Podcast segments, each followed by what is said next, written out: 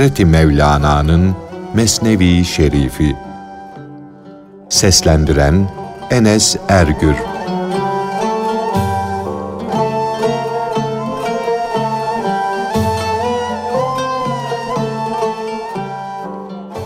Arif bir kişinin gönlündeki ilahi nur, bir iş yapmadan, bir söz söylemeden kendini halka gösterir, belli eder.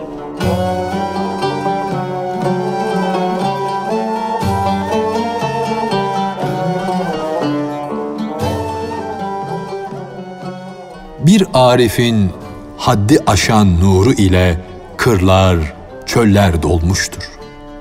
Onun manevi güzelliği şahitlere, sözlere, cömertliğe aldırış bile etmez.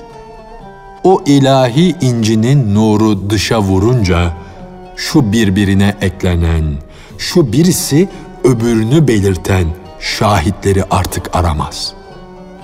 Artık sen öyle bir ariften iş ve söz şahidi arama. İki cihan da gül gibi onun yüzünden açılmıştır. Bu şahitlik nedir? Gizli bir hakikati meydana çıkarmaktır. İster sözle olsun, ister işle, ister bunlardan başka bir şeyle. Çünkü maksat cevherin sırrını meydana çıkarmaktır. O vasıf bakidir. Bu araz ise geçicidir. Mihenk taşına sürülen altının taşta bıraktığı iz kalmaz. Fakat şüphe yok ki altın adı iyi olarak kalır. Bu namaz, bu nefisle savaş, bu oruç da kalmaz, geçer, gider. Fakat onları hulus ile yerine getirenin ruhu, namazcı, oruççu gibi iyi adlarla, vasıflarla kalır. Ruh böyle işler gösterdi, böyle sözler söyledi. İlahi emir mihengine kendini sürttü. Benim inancım doğrudur. Sözüm ve yaptığım iş inancımın şahididirler. Fakat şahitler yalan mı, doğru mu söylüyorlar? Yani ibadetim gerçek bir ibadet midir, gösteriş midir? Sözlerim doğru mudur, değil midir? Bu yüzden bunlar şüpheli şahitlerdir. Bilmiş ol ki şahitlerin tertemiz olmaları gerektir. Senin davan şahitlerin gerçek şahit olduklarını ispata bağlı. Söz şahidinin sözünün gerçek olması, iş şahidinin ahdinde durması gerek. Çünkü söz şahidi eğri söz söylerse, iş şahidi eğri yolda yürürse kabul edilmez. Sözde de, işte de bir ayrılık olmamalı ki bu şahitlerin şahitliği kabul edilsin. Ey insanlar! Sizin çalışmanız ayrı ayrı aykırılıklar içindedir. Gündüz dikiyorsunuz, gece söküyorsunuz. Sözleri birbirine uymayan şahitleri kim kabul eder? Meğer ki Allah lütfu ile, merhameti ile bir yumuşaklık göstersin, kabulüne hükmetsin. Şahidin gerçek şahit olduğu anlaşılınca onun sözü kabul edilir. Gerçekliği anlaşılmazsa yerinde sayar durur. Ey inatçı! Sen ayak diredikçe onlar da ayak direrler. Ey riyakar! Sen onların yok olmalarını bekleye dur. Onlar da senin helakini bekliyorlar.''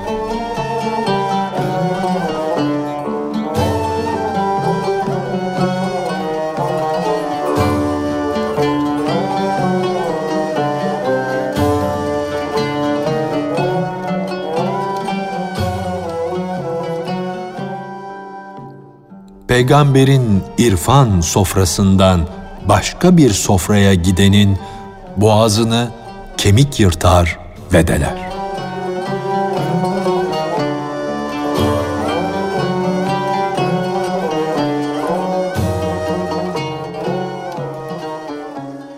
Bu seçilmiş irfan sofrasından başka bir sofra seçen kişinin boğazını kemik yırtar ve deler. Kim peygamberin sofrasından başka bir sofraya giderse bil ki şeytan onunla bir kaseden yemek yer. Kim onun komşuluğundan kaçarsa şüphe yok ki şeytan ona komşu olur. Kim onsuz uzak bir yola giderse şeytan onun yol arkadaşı olur. O kimse asil kanlı bir ata da binmiş olsa aya haset eder. Çünkü şeytan onun terkisindedir. Onun nazlı, nazenin karısı ondan gebe kalsa da bir çocuk doğursa, o çocuk şeytan soyuna karışır. Soyda ona ortak olur.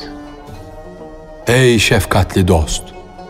Kur'an'da Cenab-ı Hak şeytana onların hem mallarına hem evlatlarına ortak ol diye buyurmuştur.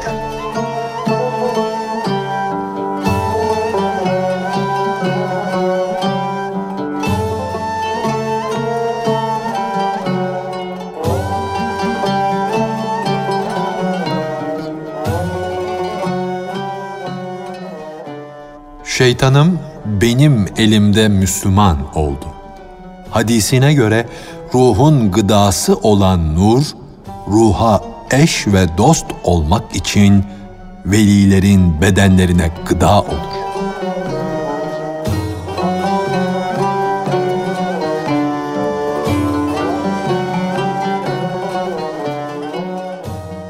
Ey imanın lafını yeter bulan! Yani dili ile La ilahe illallah Muhammedur Resulullah diyen kişi. İman aslında büyük bir nimettir. Büyük manevi bir gıdadır. Ey oğul! İman lokması can gıdasıdır, göz gıdasıdır. Ama bedenin de o gıdadan nasibi, payı vardır. Beden şeytanı o gıdayı yemeseydi, Resulullah Efendimiz benim şeytanım Müslüman oldu diye buyurmazdı. Şeytan ölüyü dirilten o iman lokmasından yemeseydi, o şarabı içmeseydi nasıl olur da Müslüman olurdu? Şeytan yani beden körcesine, sağırcasına dünya aşığıdır. Bir aşkı diğer bir aşk keser, unutturur. Beden tam inanç yurdunun gizli evinde sevgi şarabı tadarsa ilahi aşk yavaş yavaş onun gönlüne yerleşir. Ey karnını doyurmaya haris olan beden! Yavaş yavaş aşağılık duygularını terk et de manen yüksel.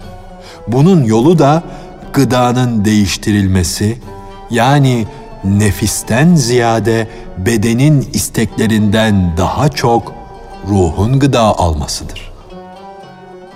Ey gönül hastası, ilaca sarıl. Yapılacak tedavinin özü mizacı değiştirmekten ibarettir. Ey yemeye, içmeye rehin olup hapse düşen, eğer çocuk gibi sütten kesilmeye dayanırsan yakında kurtulursun. Gerçekten de açlıkta birçok manevi yemekler vardır. Ey açlıktan tiksinen, o yemekleri araştır, bulmaya çalış. Nur ile gıdalan da göz gibi ol. Ey insanların hayırlısı, meleklere uy. Melekler gibi Allah'ı tesbih ve yüceltmeyi kendine gıda edin de onlar gibi zahmetten, eziyetten kurtul. Allah dünyaya bütün canlıların yararlandığı ne de hoş bir sofra yapmıştır. Ama bu sofra aşağılık kişilerin gözlerinden gizlidir.''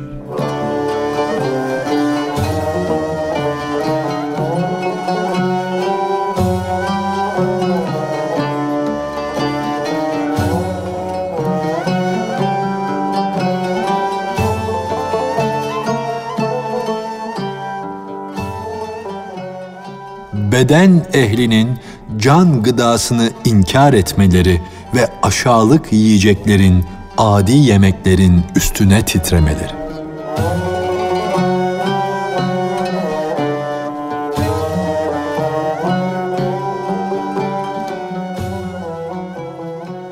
Dünya türlü türlü nimetlerle dolu bir bağdır.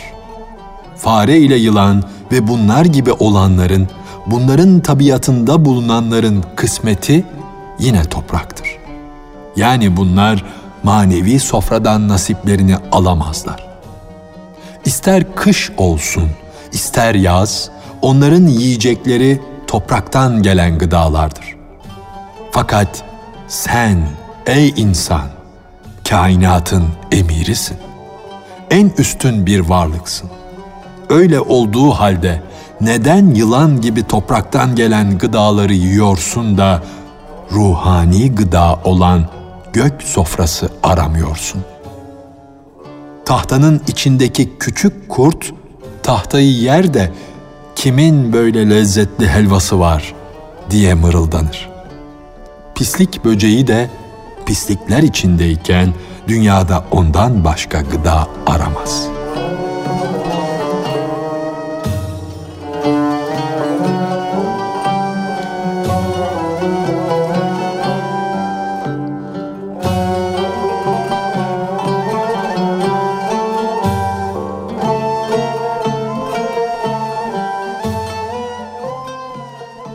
Münacat, yalvarış, yakarış.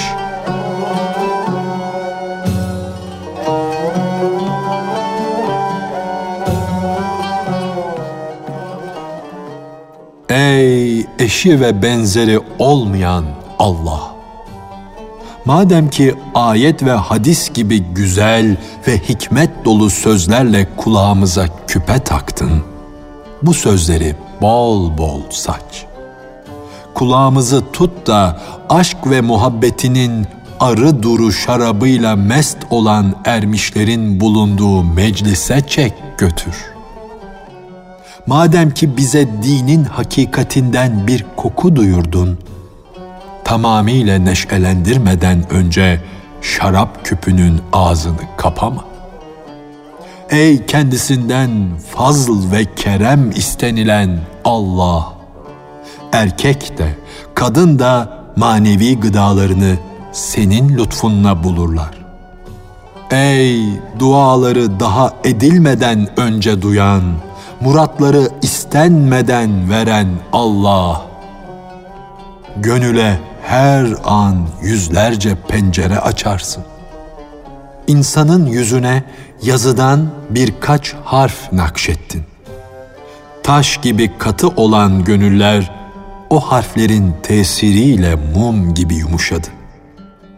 Akıl ve şuur fitnesi olmak üzere insan yüzüne tersine nun gibi bir kaş, sad gibi bir göz, cim gibi bir kulak verdin. İlahi akıl o harfler yüzünden ince eleyip sık dokumaya koyuldu. Ey yazısı güzel edip bunları boz, Allah'ım sen her an yaratmaktasın. Her an yokluğa, her zevke, her düşünceye göre bir güzel hayal resmi yapmadasın. Yani herkes bir suretin aşığıdır. Çünkü meyledilen şeyler Allah tarafından süslenmiştir. Güzel yaratılmıştır. Hayal levhine görülmemiş gözler, yanaklar, yüzler, tenler çizmedesin. Ben yokluğa aşığım. Vara bakıp sarhoş olmam. Çünkü yokluk sevgilisi daha vefalıdır. Akla o yazıyı o okuttu. O resimleri o öğretti. Böylece de o tedbirlerin dürülüp devşirilmesini istedi.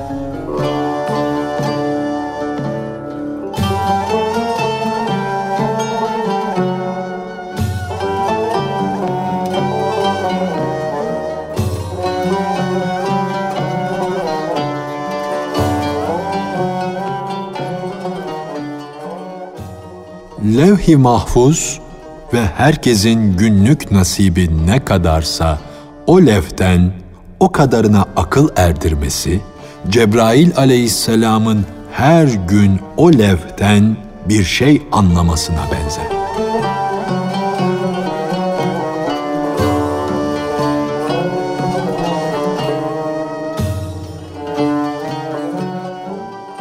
Cebrail her sabah levh-i mahfuzdan feyz aldığı gibi akıl da her sabah levh-i mahfuzdan ders alır. Yokluğa elsiz, parmaksız yazılmış yazıları gör.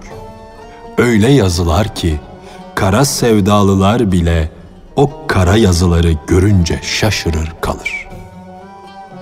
Herkes bir hayale kapılmış, o hayalin maskarası olmuş, yine o hayal sevki ile ve define bulmak için köşeyi bucağı kazma ile delmeye kalkışmış. Birisi bir hayale dalmış, tanınmış bir kişi iken tutmuş dağdaki madenlere yönelmiş, onları işlemeye kalkışmıştır.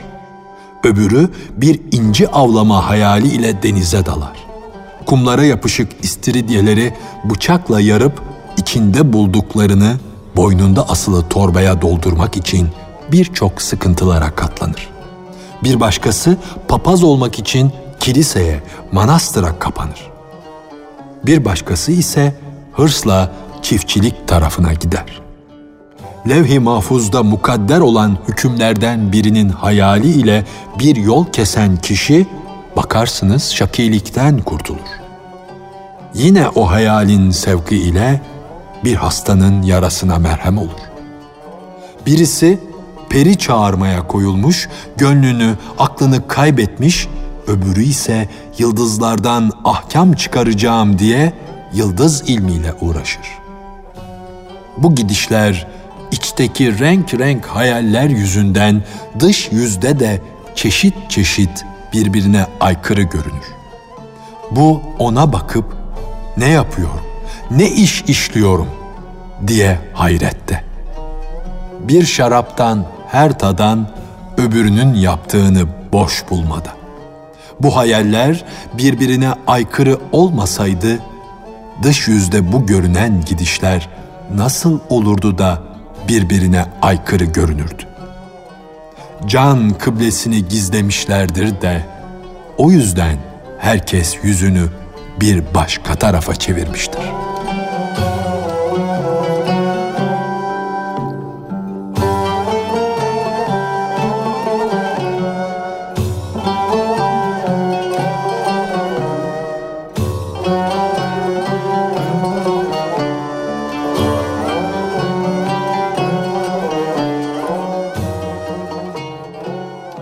Birbirine aykırı gidişler ve çeşitli didinişler, karanlıkta kıblenin ne tarafta olduğunu arayanların haline ve denizin dibinde inci arayan dalgıçların durumuna benzer.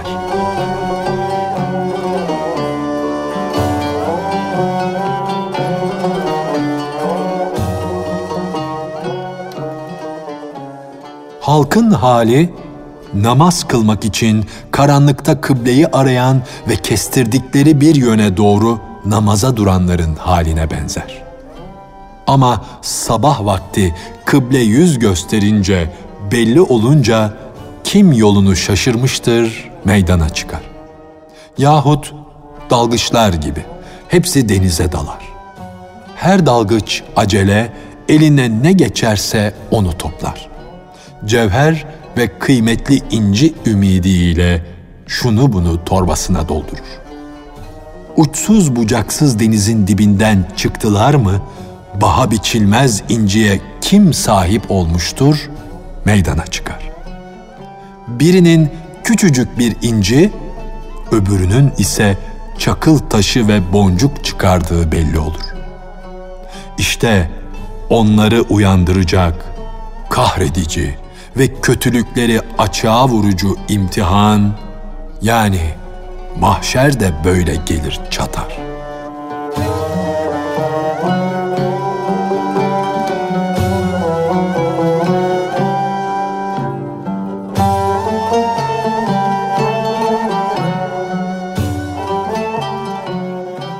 Hazreti Mevlana'nın Mesnevi Şerifi